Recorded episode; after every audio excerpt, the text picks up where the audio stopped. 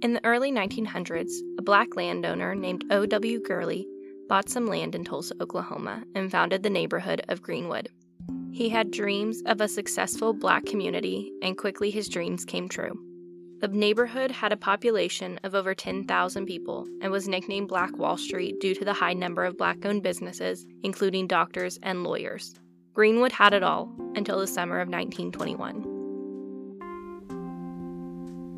On today's episode of Hints of History, we are going to look at the Tulsa Race Massacre of 1921.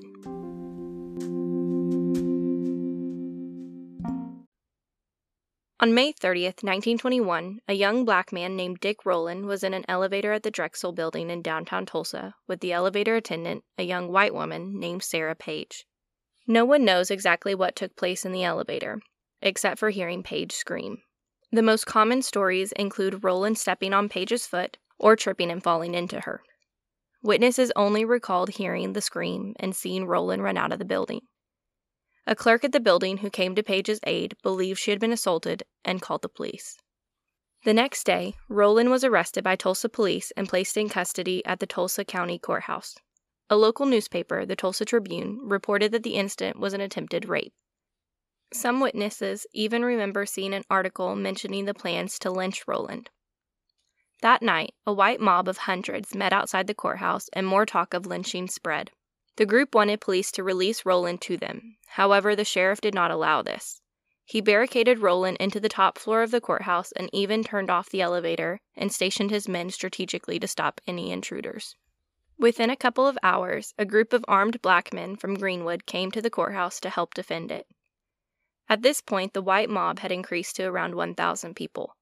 Some members of the mob, upon seeing the black men arrive with guns, went to find their own weapons. A number of them even broke into the National Guard before returning to the courthouse. People from all over Tulsa came to join both sides, with the group numbering over 2,000 white men and a 100 black men.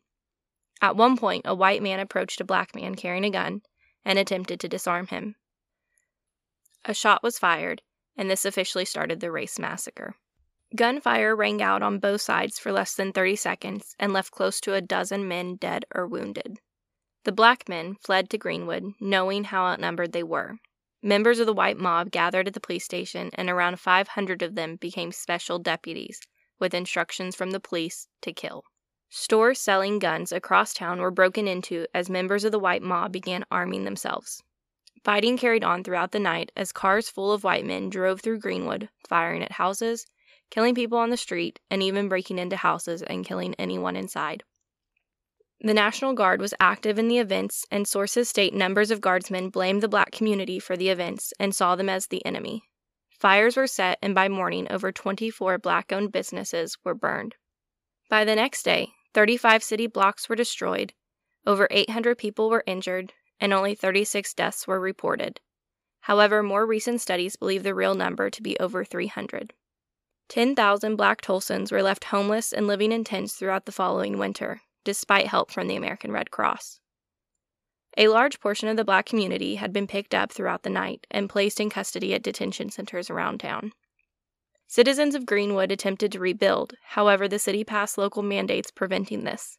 Eventually, these mandates were found to be unconstitutional, and Greenwood was rebuilt. Unfortunately, it never returned to the splendor of its recent past. Many who lived in the area left Tulsa, not able to return to the site of the massacre. Originally, this event was known to be the Tulsa Race Riots, but in recent years, a movement has pushed for it to be called the Tulsa Race Massacre.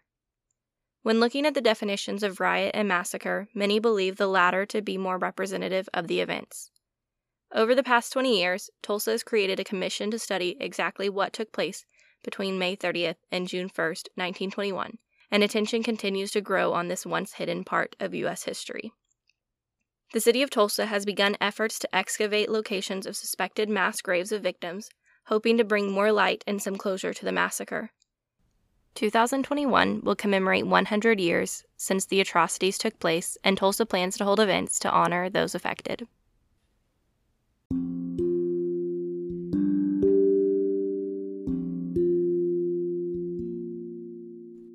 Sources used in this episode can be found at our website linked in the show notes.